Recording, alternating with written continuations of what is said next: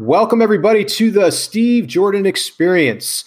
Today, I have with me, all the way from Australia, Dr. Ron Ehrlich. Dr. Ron has developed a holistic approach to health and wellness, which includes a comprehensive model of how the various stresses of our modern world impact our lives. Dr. Ron's passion for empowering individuals to take control of their health and be the best they can be has been developed over 40 years of clinical experience. Dr. Ron, welcome to the Steve Jordan Experience Show. Thanks, Steve. Uh, thanks for having me. Well, I first have to talk about Australia. How is it over there, mate? well, you know, I think most of us in Australia are reflecting on how good it is to be in Australia. Um, you know, we have been uh, we we being an island for a start makes it a little easier for us to close our borders when we had to. Um, we are not a hub we are, I don't want to say we are at the end of the earth, but we're certainly not like Singapore, London, LA, New York. You know, we're not a hub. And mm. so it makes it a little easier for us to control that as well. When the pandemic hit, uh, we were just in our summer, and actually, we'd just come out of an incredible summer of fire, literally mm. from one end of the country that. to the other from and yeah there was a lot of people. I i donated to that cause. I know oh, that yeah. it was uh it was it was a horrific sight to see and witness just uh you know the footage and videos that we were seeing here. It, it was it was really shocking. And uh, air quality was just unbelievable. I mean uh, so so that was uh, that was our summer. And then just as we came out of that uh, we had a, a huge rain downpour our dams, which were almost empty, almost filled up, I wouldn't say overnight, but within a week, which is unheard mm. of. Um, and, uh, and so then, just as we came out of that in January, end of January, February, then the pandemic hit.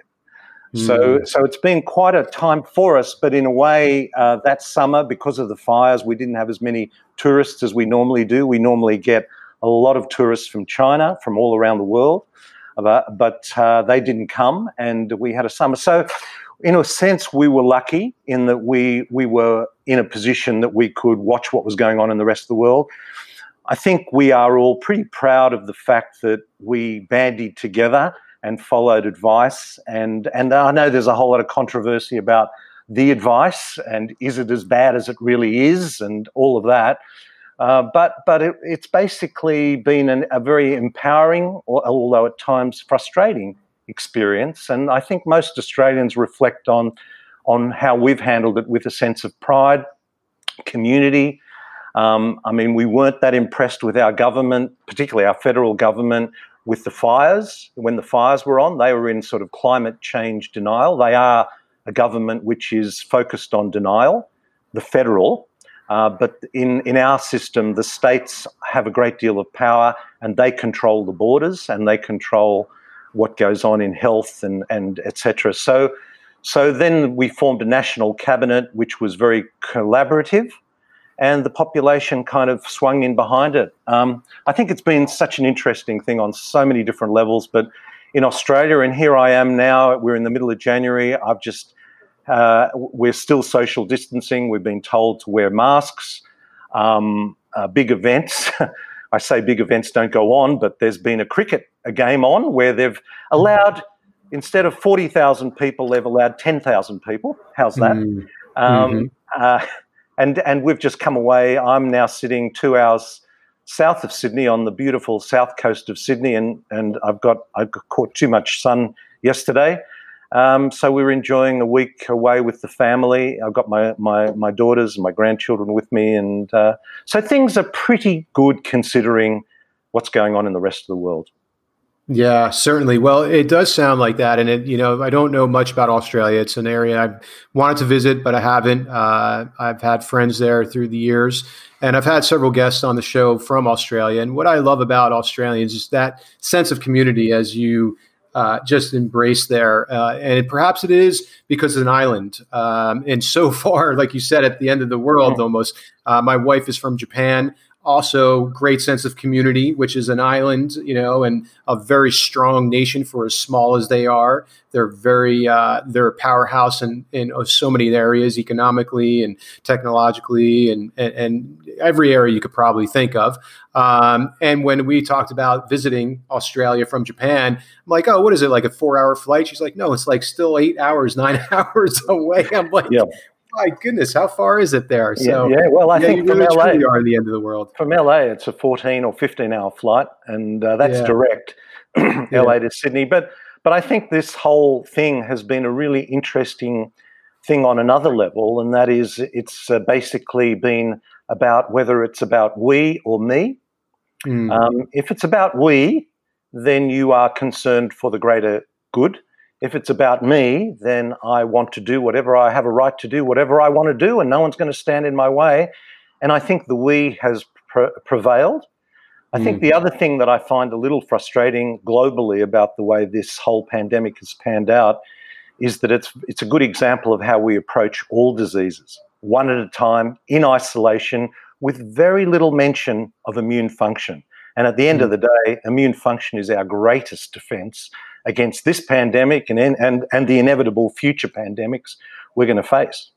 Mm. So, Dr. Ron, you're a, a, holistic practitioner, someone who likes to advocate uh, health as preventative, uh, and probably more uh, different types of supplements, food as medicine rather than antibiotics and other types of medicines to help cure and, and aid in well being what is your take on the vaccination? Uh, whether it's based on uh, you know knowledge from studies or just your intu- intuition, how would you approach it, and what would you be doing now if you were offered that vaccine? Because I think so many people are uh, faced with that decision now, and you know I'll just comment personally, real quickly. I'm not sure I want, want to do it. You know, it's uh, something that you know, it's so new. Um, I have a strong immune system. I'm a healthy individual. I'm very young, uh, very young, I'm 46 in a month. But uh, you, are, you are very young. Thank you. Yeah, uh, but I, you know, I, I, take into consideration those those uh, variables. So, what are your what's your opinion on that, and or the opinions of Australians as a whole? Yeah. Well, First, you have to say, if we're going to talk about vaccinations, the first thing I have to say is I'm not an anti vaxxer. Okay, mm. so let's put that aside. I grew up at a time when there were kids in my class that had calipers on for polio. And I remember there were kids in my class that had suffered from it. And when the polio vaccine come, came out, you know, we didn't have polio anymore. And I used to travel to Southeast Asia and I needed to get my smallpox and cholera and da da da da da. And I did that. So I'm not an anti vaxxer. Uh, however, it usually takes four or five or sometimes more years to develop a vaccine. And uh, that's important because it takes that long to establish efficacy and side effects. So that's number one. Number two, the vaccine, when we see the vaccine quoted as 90% effective or 70% effective or whatever percentage effective, what does that mean? And what it actually means, I believe, I could be wrong here, but I believe that means that is your your success at not developing the, the complications of the virus.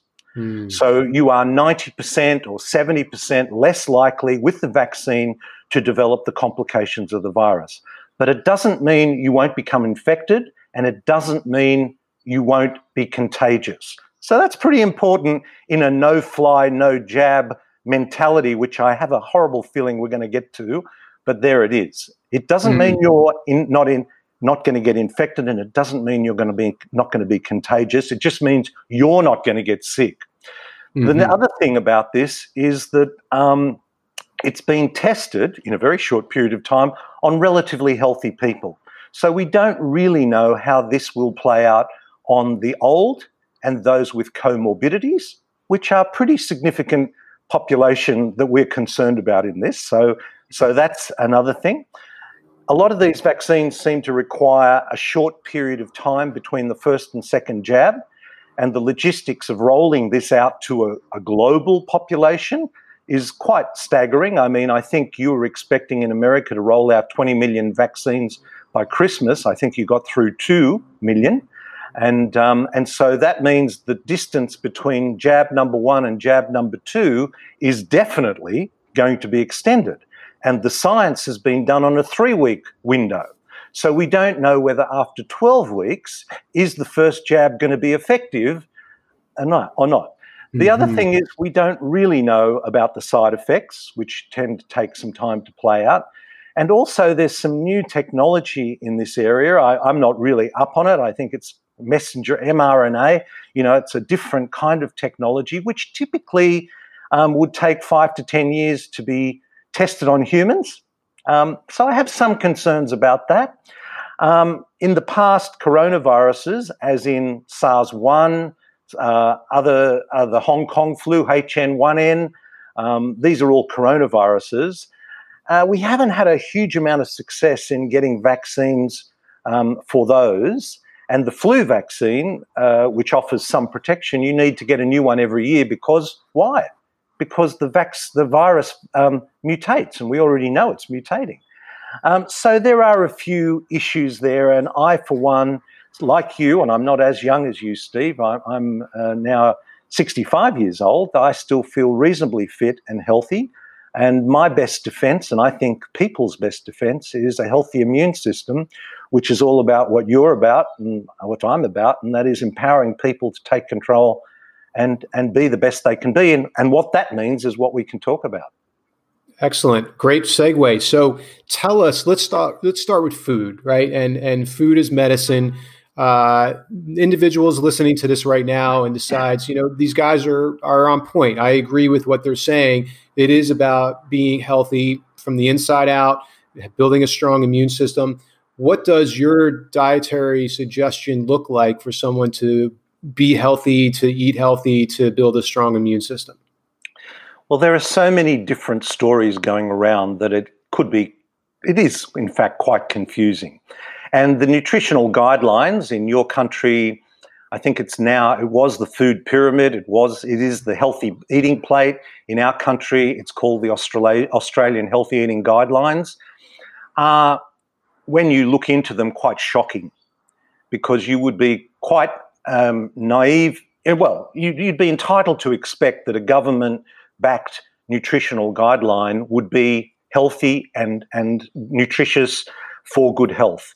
And sadly, when you look into it, and this is a story that is very easy to miss, but once you hear it, very difficult to ignore, the nutritional guidelines, as are endorsed by the US Department and by the Australian government, are more about industry than they are about health. And there, therein lies a problem. And then you hmm. go onto the internet and you go on to vegan, you go on to this diet, keto diet, low carb diet, high carb diet, grains, no grains, no dairy, dairy, you know, it's very confusing. So I like to keep things as simple as possible. And you just need some basic knowledge, and that is very empowering. And the knowledge is this the basic foundation for a healthy diet is for it to be nutrient dense. And what does that mean? I mean, it basically means for you to eat natural food that is grown in healthy soils or to eat animals that are raised on healthy soils. This whole vegan movement that we're seeing, and I'm Steve, I'm not really sure. I, I, I should ask, are you a vegan? I'm not. No, okay. I, I, okay. I, you know, I tend to, I eat a lot of vegetables, but yes. I eat meat, um, as you said, from farms that are hormone free, free range, uh, organic, the highest like level that you can get. Yeah. I, yes. I spare no expense at feeding myself very well and spending money on high quality food. Yes. And I, and I agree with that. So the vegan movement has two issues one of ethic, ethics, and I totally support that. I really support that. I think our relationship with animals has gone really, um, it's corrupted. It's, it's, immor- it's immoral and, and, and it's, um, it's just, it should, I agree with vegans on that score. So factory farming of meat, we need to stop as soon as possible because it, the animals are not the problem. It's the way they are managed that is the problem. And if they are raised on healthy soil, that healthy soil contains the nutrients that we need to be healthy. So, mm-hmm. nutrient dense means Well, you know, from high school, we we need. You remember the periodic table? There was like 118 or 120 elements on the periodic table. The human body requires 60. We know what 25 of those or 30 of those elements do. We don't know the full picture, but we know the human body needs 60 elements in the periodic table to be healthy. It also needs some essential fatty acids note essential fatty acids. It also needs some essential amino acids or proteins. Note carbohydrates are not essential. I think vegetables are a very important part of our diet, particularly given we're exposed to so many environmental toxins that a, are very colourful. Um, above ground vegetable is is where I like to to go. I mean, I still do eat some my my root vegetables, but I like to focus on a lot of colors. And I like to, I do like to keep my carbohydrate level down. And what does that mean? That means different things to different people. Uh, to me, that means something around 70 to 100 grams of carbohydrate a day. I think that's really sustainable, easy to do. I mean, keto, you would be on about 20 grams of carb a day. And people might be sitting here thinking, what the hell does that even mean? And mm-hmm. I think you really, it is a worthwhile exercise for people to weigh out and have a carb counter for themselves for a week or 2 mm-hmm. max, just to get an idea of what that actually means, to benchmark yourself. So I think food that is grown in healthy soils provides you with the nutrient density that is important. Salt is another issue that has been demonized unfairly.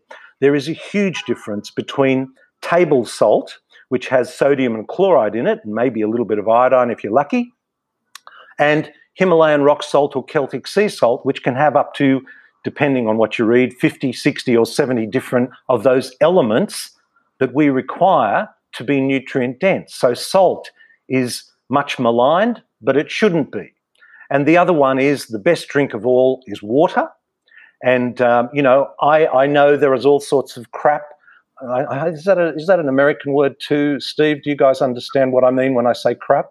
Oh yes, sir. Yeah, we yeah, do. Yeah, okay. Shit, um, we also say shite. We also say shite. Oh right, okay, okay.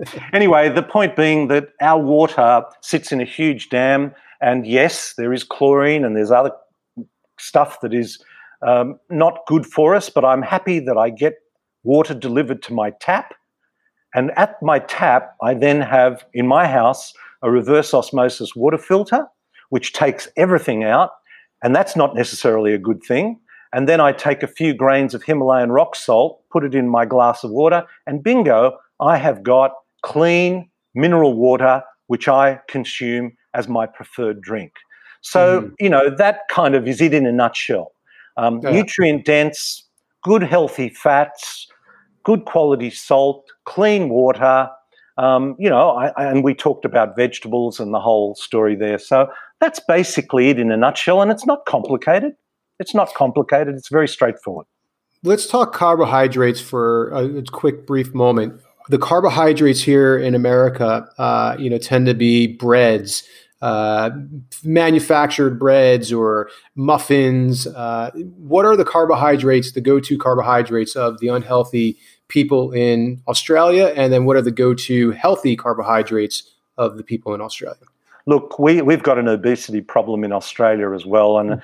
it's on par with America. I think, I, in fairness to you guys, I think you are, are up there, perhaps number one or two, but we are not far behind in Australia. So, what you would, if you came to Australia, you would recognize many of those carbohydrates you mentioned um, there. So, so let's just park that for one moment okay. and just say they're really not. I think everyone knows they're not healthy. Um, even if they have a Heart Foundation tick on them, or even if they have some sticker on them which says low fat and aren't they healthy for you? You know, I think uh, carbohydrates again. Um, the above ground vegetables are lower in carbohydrates. Uh, the root vegetables like uh, sweet potato or kumara or, or potatoes or carrots, uh, pumpkins. You know, they, they are the higher carbohydrate levels. Um, breads look, you know, I mean, I love bread. I, I, I, love bread. I could demolish a loaf of bread without any problem at all, but I don't. I don't. Uh, and if I eat bread, I like to eat it that is sourdough. It helps in the in the breakdown of the of the digestion. But I don't eat much. I really don't eat much bread. Um, so so that's basically nuts are also a pretty good source. And they mm-hmm. combine mm-hmm. a lot of vitamins there as well as some healthy fats. You can go a little crazy on nuts. I do. If you looked in my fridge, you would see activated macadamia nuts, which is an Australian nut, beautiful um, uh, uh, pecans, uh, wal- um, almonds, cashews, pe- you know, pistachios. I, I, soak them, I dry roast them. Uh, I do that myself. Um, so nuts are a, a, good snack food, but they also raise the carbs. Look, I think when we talk about carbs, uh, I mean, it's the pendulum swings. The pendulum swings, and the pendulum a few years ago was really into the low carb keto world, and I, and I think for some people that is entirely appropriate.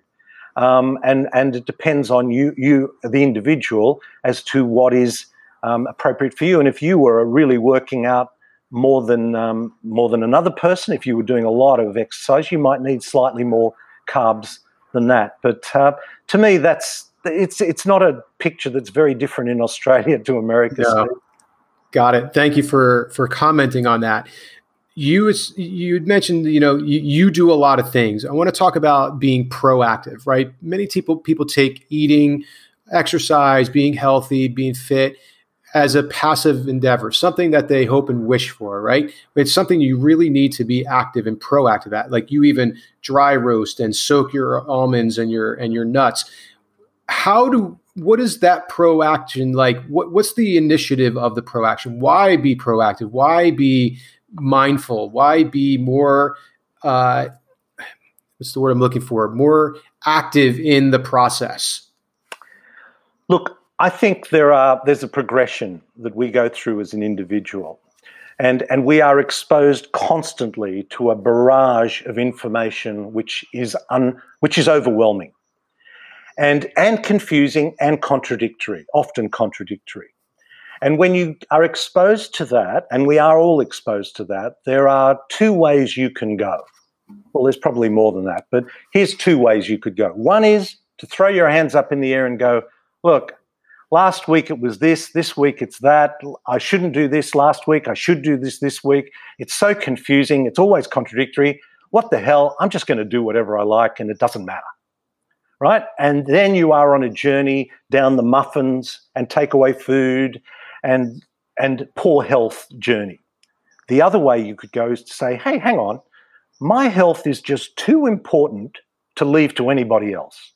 Mm. I've really got to take control of this myself because at the end of the day, if I was looking for the meaning of life, I know I'm jumping ahead of myself here, Steve, by going directly to the big question, the meaning of life. But here it is. In my opinion, the meaning of life is to fulfill your potential. Mm. And that means different things to different people. It may mean being a better husband, a wife, a better brother, a sister, a, a citizen, a friend, a, a member of a club, whatever it means, professionally or personally or socially, to fulfill your potential. And the best way to fulfill your potential is to be as healthy as you can. Mm-hmm. So if you're looking for a motivation to take control of your own health, I think that's pretty good motivation you know, yeah. to fulfill your potential. Now, once you've great accept- question to ask one, one, once you've accepted that, the next question is okay, what do I do? And I see life as a little bit of a balancing act. On the one hand, we've got stressors that compromise our immune system and promote inflammation. And that is the common denominator in all diseases, physical and mental.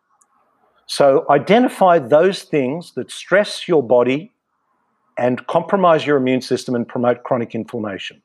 And to that effect, I have a five stressor model that I've used professionally in my practice for almost 40 years. And I look at stress as a combination of emotional, environmental, postural, nutritional, and wait for it, Steve, dental stress. Giving mm. away a bit of my professional background there. But dental stress. And I include dental stress for two reasons one, I've been in that area for 40 years, so I feel I have a reasonable handle on, on that topic. And two, I included for anybody with a mouth who is interested in their health but has never fully connected the two, and there are many connections. But let's just go back to that balancing beam. So, on one hand, you're reducing the stressors that compromise your health. But on the other hand, you've got to build resilience. And by building resilience, again, you focus on five pillars of health sleep, breathe, nourish, move, and think. Mm. And, and pivoting on this balancing beam, if you like, is our genes and the way our genes express themselves called epigenetics.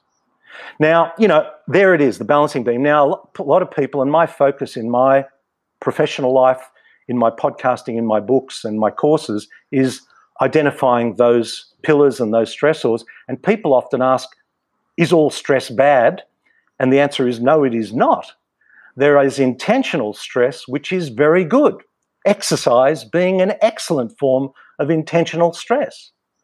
Um, fasting, an, in- an excellent form of intentional stress, or intermittent fasting is a sort of a light version of that, but fasting. Um, ice baths, saunas. Um, I would, you might even argue that meditation was an intentional stress. But so, so that's kind of how I see it, and I definitely would encourage. That's actually my mission, if you like, and I'm sure yours too, is to empower people to do just that, take control of their health and be the best they can be. I couldn't agree with all of those those areas of conversation, and I'm glad that you touched on stress because I am also a big advocate of uh, maximizing your ability to manage stress, right? Because stress, as you said, is important. We need it to grow. We need it to to to thrive. I mean, we're in stresses upon us all the time. You can call gravity a stress. It's a, a force that pushes on us that keeps us alive. When we're out of that environment, we lose bone density, strength, and all the other uh, complications that come along with space travel outside of gravity, gra- gravity and the gravitational pull. So what are the three most common stressors that people would in- encounter based on your experiences? And what would be the three most common uh, fixes or or tricks to get over and through them? Yes. Well okay here's the three off the top of my head. Um, the three biggest stressors are, are probably the emotional stress aspect, which whenever I say stress, people always identify stress as being the emotional aspect of it. And I think mm-hmm. I think they're right because mm-hmm. I think the way you think you may not have control over events in the world, over other people in your world, but you do have control over how you think about that. Mm. And and stress is a very good example of that. For example, if you are working really hard and you are so stressed and oh my god this is killing me. I just i'm working too hard. I just i don't know what to do da da da da da. If that's how you think about your stress full job for example then that stress is really bad for you. That person sitting in the desk next to you may be doing exactly the same as you but they love it they are just so empowered by what they're doing. They feel energized by it. Yes, they're working 18 hours a day, and yes, they're exposed to all those people, but hey, what the hell? I'm going to do what I'm going to do. And just their different attitude to the same stressor makes a huge difference. And the mm. research bears that out. So the way you think about things makes a big difference. And I think that's a number one stressor.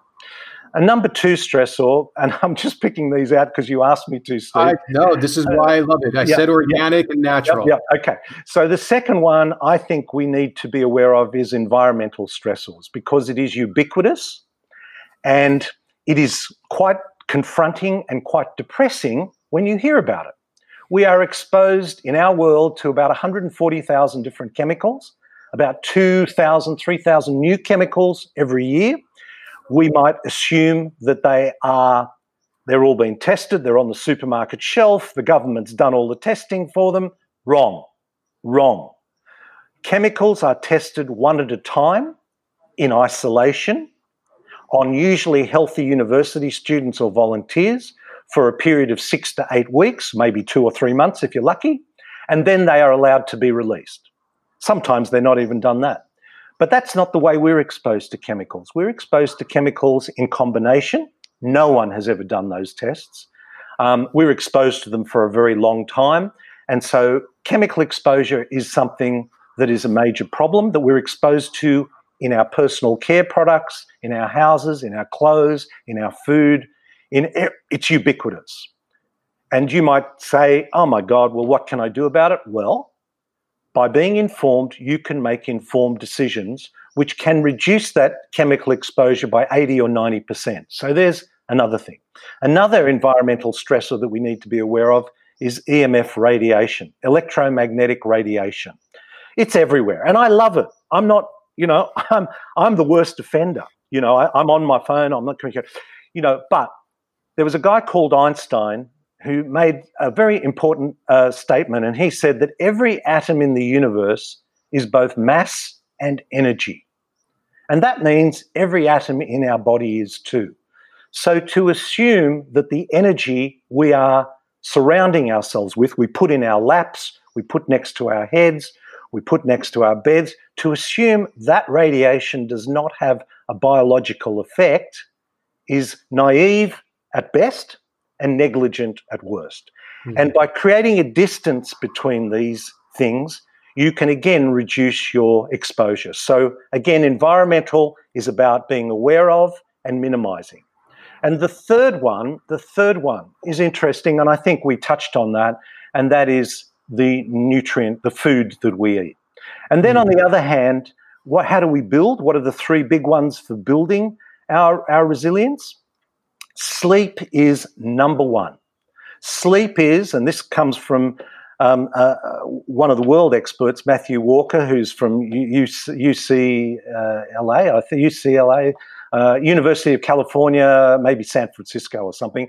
But he's yeah. a world expert on sleep, and he says sleep is your built-in, non-negotiable life support system, and mm-hmm. it's free, and it's available to everyone, and it impacts on every system of your health. So by focusing on a consistently good night's sleep is your best is your starting point for a healthier life. Because it's one thing to say change your attitude to things, but if you're really dog tired, it's really hard to change your attitude to things. So focus on sleep. To get out and exercise if you're really tired is hard. But if you get a good night's sleep, if you make good decisions about what you eat, having a good night's sleep will make a big difference. Mm-hmm. So you can't talk about sleep without the other thing that's important, and that is breathing because putting your head on the pillow is not enough. You've also got to breathe well while you're asleep and also breathe well while you're awake. There's a huge difference between breathing through your mouth and breathing through your nose, and that has profound effect on your body chemistry and health. So sleeping, breathing, and I guess we covered nourishing, so let's not double mm-hmm. up on that one. And, and I would put a nod to to getting out and moving. And it works mm. out, and I, and I think this is true, Steve. You can correct me if I'm wrong here, but it turns out that less is more. You don't have to go out and do a 10 kilometer or 10 mile run. You know, if you do 20 or 30 minutes of intermittent exercise, high intensity exercise, your metabolism, I think, is up for a good, uh, actually a longer period of time than if you went out and did a marathon. So that's less correct. is more. You don't have to do a lot to make a difference. So that's the things that I would focus on. That those are awesome suggestions, and I agree with you on that last component there as well. Uh, less is more. It's the quality, right? So we talked about quality of sleep, breathing, food, nourishment. Um, it's the same as the exercise and movement. It's the quality over the quantity. And they have done studies where they've shown that shorter bursts of exercise are more effective for overall general fitness than long, prolonged uh, periods of time. And you're right, uh, EPOC is a post exercise oxygen consumption that after a high intermittent uh, workout like high intensity training, your metabolism stays elevated longer after the workout. So you get that post exercise burning uh, you know metabolism, uh, if you will. So uh, right on there, I, th- I couldn't agree with all this more. I mean, it sounds like I'm talking as well when when you're saying all this. I wanted to bring up something about breathing that reminds me that I share with my clients as well. You said you know breathing and the quality of breathing is really important. Um, I share with my clients that your nose is for breathing and your mouth is for chewing. Would you agree with that? Absolutely. I say I say noses are for breathing, mouths are for feeding. And mm. and speaking and smiling, but but that's it. Um, yeah. I mean, you know, when we talk about what what does breathing well actually mean, um, you know, there are there are four or five things that that define breathing well. Breathing through your nose is critically important because your nose warms, humidifies, and filters the air before you take it into your lungs. There are five levels of filtration if you breathe through your nose. The fine hairs filter the air. The mucus lining the sinuses and the turbinates kill bacteria. The sinuses and the turbinates warm and humidify the air. The adenoids also uh, filter out the air, and the tonsils filter the air as well before you take it into your lungs. If you breathe through your mouth, you bypass the first four and you rely much more on your tonsils than you, they should. And that's why children with a lot of recurring respiratory illnesses or enlarged tonsils, uh, you know, it, to remove tonsils used to be a really common thing. It's not done as often anymore. Sometimes it's still very important and can make a big difference. But to go to the tonsils straight away to remove them if they're inflamed is like driving along in a car and the hazard warning light comes on and you decide you're going to solve the problem by removing the globe from the dashboard and get rid of the little light that lit up the, the, the, oil filter or the thing. That's like removing the tonsils. So, the other nice part about breathing through your nose is that the body has this thing called nitric oxide. It produces a really important chemical called nitric oxide, which is antimicrobial, antiviral, in fact, um, and is also a really important body regulator. And 60% of the body's nitric oxide is produced in the paranasal sinuses only when you breathe through your nose. Hmm. And there was a really interesting article in the Journal of Virology in 2005, really light reading, Steve. And it was after the SARS 1 virus hit. You know, this is the SARS, we're in SARS 2 now. So SARS 1 in 2004 or 5. And it showed that nitric oxide, remember, it's produced in the nasal sinuses only when you breathe through your nose. Nitric oxide disrupts the reproductive cycle of the corona 1 virus and presumably of the corona 2 virus as well. Mm. So, breathing through your nose is really important. And it also helps balance out body chemistry. So, nasal breathing, if you've got a set of lungs, you may as well use the whole lot of them. So, breathing from the diaphragm is really important. Um, and breathing slowly and gently is another one that's important as well. Um, so that's what constitutes healthy breathing, I think, breathing well. Awesome. I, I agree with that. I was uh, re- I read a book several years ago called The Oxygen Advantage. Ah, yes, and, Patrick McKeown. Yeah, very He's good great. book. And uh, in there, he suggests taping your mouth at night and sleeping. Yes. Well, I, I did that, and yes. I freaked my wife out after about a week because I used uh, uh, rock tape a kinesio taping across my mouth. So it was pretty bold. It was red and mm-hmm. and whatnot. But um, I have to tell you, for that week that I did it, it was really first. I, I I'm you know I'm one of these. You have a lot of biohackers now that they call themselves, where they're trying experimenting stuff. I'm the only person I know that has done this and followed through with it for as long as I did. Um, but it was really great. I, I, I, definitely feel like I recalibrated or reset my central nervous system to breathe more through my nose than my mouth. And that was the benefit of it, where I was retraining my brain and my nervous system to breathe through my nose rather than mouth breathe. Where sometimes, you know, I think we all get caught up in mouth breathing. You know, it's just a uh, it's probably a, your nose gets clogged or your sinus got, you know, it's air, air is dry, whatever it is, you start to breathe through your mouth. It's an easier passage, but we can start to do that. And then what I also like as well is doing it just manually where you can clog one nostril and breathe and then let it come out. And you do this cycle of breathing by closing one nostril and letting the other one move as well. So you're getting this left right side brain or right left side nostril breathing pattern going and it really helps if you do it on a consistent basis. And i do believe that it resets your nervous system and allows for more breathing and better breathing and well breathing so that you have all the benefits that you just attributed to. Well i mean steve uh, i've been taping my mouth for the last five or more years 10 years um, and I'm a chronic mouth breather, and we, we could spend a whole program on talking about why people are. But but the breathing, the taping of the mouth, and you shouldn't use the duct tape. You should use. You no, should it, was, use it was rock tape, not duct tape. rock So, tape. yeah, it's called. It's a brand. It's a kinesio taping. You know how Okay. physical therapy. Oh yeah, yeah, yeah, yeah. Okay, well, use that. It- Yeah. So it, it comes off the skin. It doesn't irritate it. Yeah, because we use micropore tape, which is probably very similar. Um, Yeah. But uh, but uh, look, it's a very it's an interesting experiment, and we use it in we, we powerful, powerful. And I first got introduced to this 15 or so years ago when I was uh, was consulting with a, a, a young patient had come in and was coming in for an opinion about orthodontics, and in her history, she was 12 years old and she was still wetting her bed. Enuresis, it's called, bed wetting.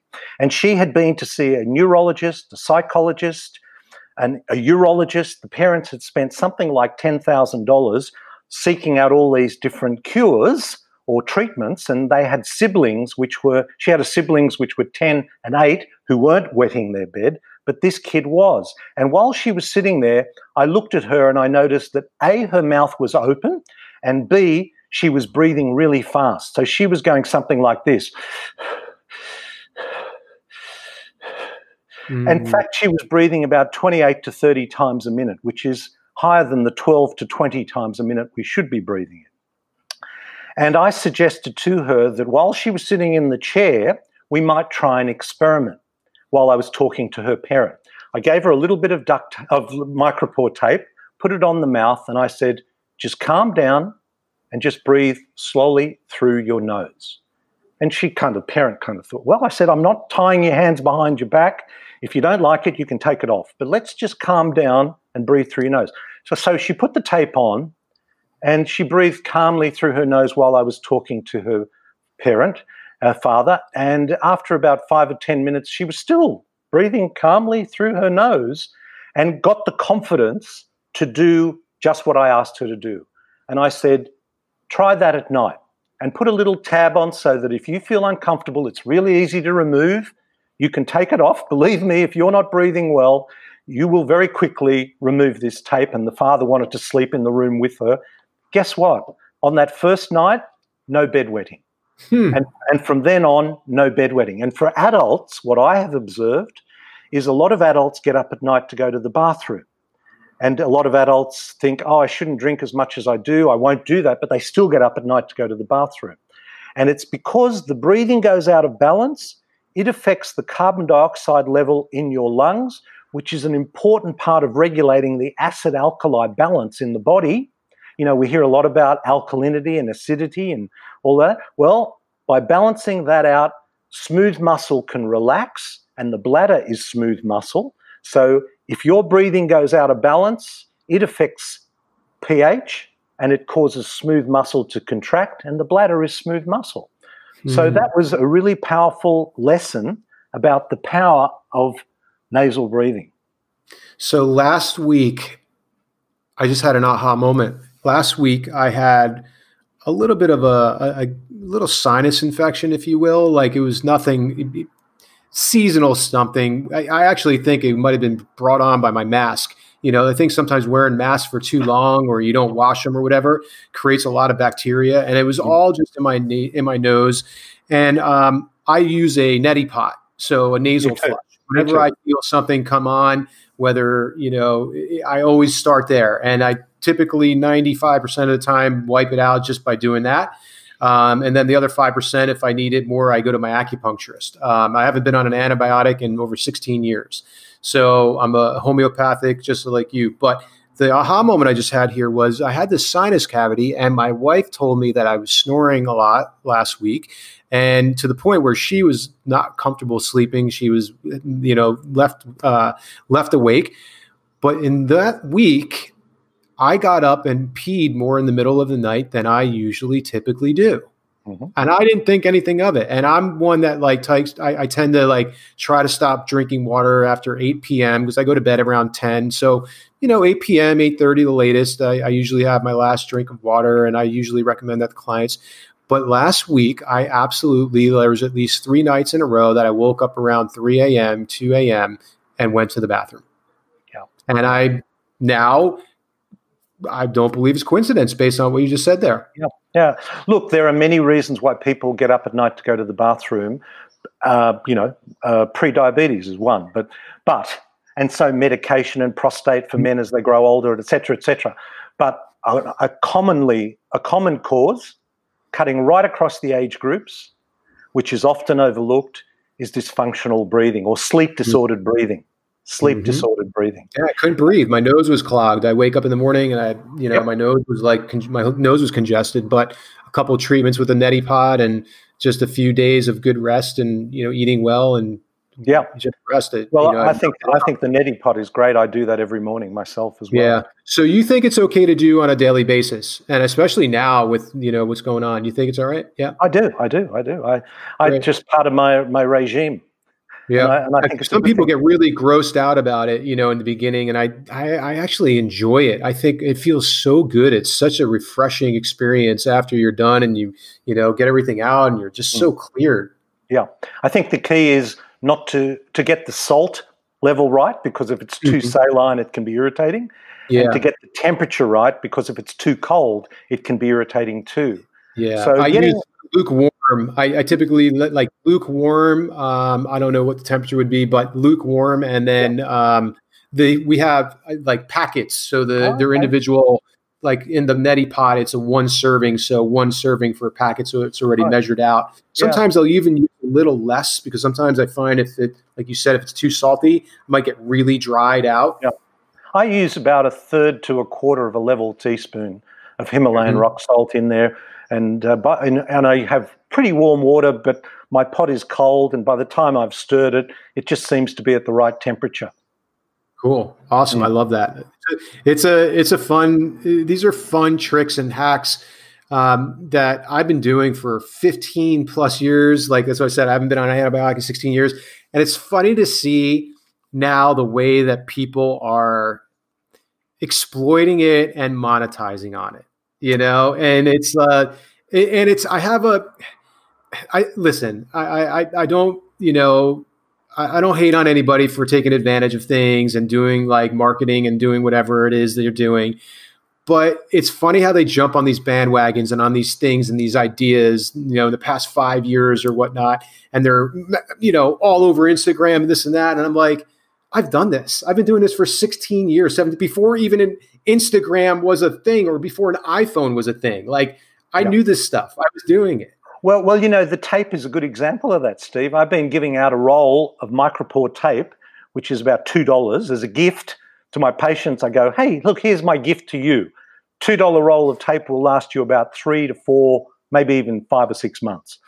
A company called SomniFix, SomniFix, has produced now a tape which is it's it's it's more gentle perhaps, but I, I and a dollar for a dollar a night.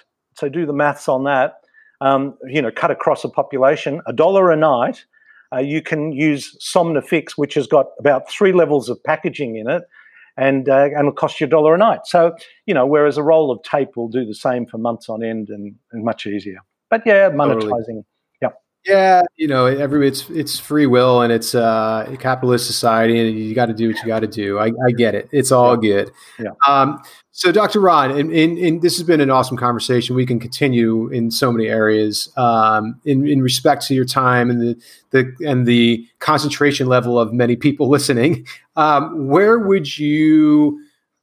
Direct somebody to, uh, uh, uh, to, to, to learn more about you, to get more information, to take your online tests? Uh, how do they stay plugged into you?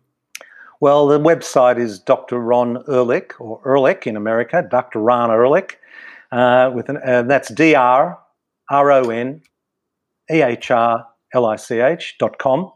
And uh, I've got a weekly podcast myself, Steve, which is called Unstress with Dr. Ron Ehrlich where I explore all of those themes um, that I just discussed with you. So they're the two main sites that they they can uh, find me on. Awesome, great. What are you up to this year? What are your your personal and professional goals? Yes, I'm really focusing. Oh, we were we were planning some awesome uh, workshops with so many of my guests. I've I've had some amazing, like you have also, uh, some some amazing people on, and and uh, some of them have been a personal uh, colleagues of mine, and we were going to be running some workshops. And I'm going to be doing I'm doing a lot of online work now. We're starting a five pillars of health online course in the next few weeks, uh, and that's a, a self-paced course. Except every week I do a Facebook Live Q and A uh, to the group, uh, and that's going to be starting probably in February or March. Uh, I'm doing some workshops up at some health retreats within New South Wales, our state. We're trying to stay as local as we can uh, in in parts of the year, and just my podcast. Uh, and I'm starting to write a book. I've got a book as well, which people can can access on Amazon. It's called A Life Less Stressed: The Five Pillars of Health and Wellness, and it's not autobiographical. It's aspirational for me.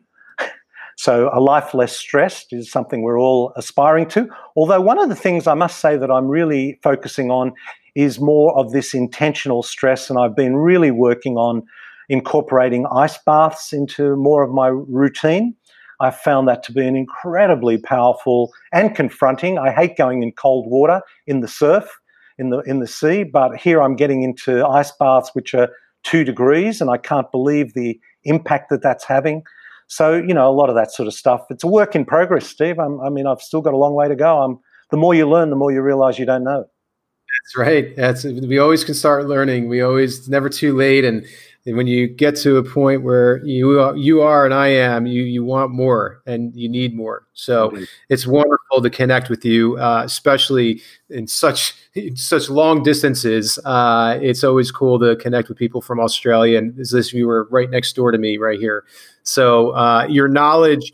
Uh, I want to acknowledge you for your knowledge, for your wisdom, and for your ability to dive deep into the health and wellness space to just catapult the understanding and appreciation of the, the topics that we discussed today.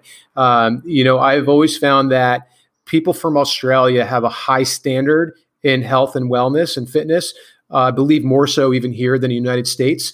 Um, and I feel that you are uh, just you you are incongruent. You are you are not incongruent. You are congruent with what you speak and I can feel that just just through the screen and in the conversation here. So I appreciate that because some people can be very knowledgeable, but they don't practice what they preach, and I can sense and I, I feel that you do. So I appreciate that about you. Thank you, Steve. Thanks for having me. It's pleasure. Thanks everybody for listening. Till next time. Thanks. Thank you for spending your time with me and my guest today on the Steve Jordan Experience. Now, if you enjoyed this episode, there are a few things that you can do. First, sharing is caring. So show your family and friends how much you care about them by sharing this podcast to encourage them to live their best life. Two, go to my website, stevejordan.com, to subscribe to my Get Fit community. Here, you will receive updates, news, and valuable information for ways for you to get more involved in the Steve Jordan experience. And finally, take a minute to please rate this podcast on Apple Podcasts. It helps me to continue to get outstanding guests to create an extraordinary listening experience for you. That's all, friends. Thanks for listening to the Steve Jordan Experience.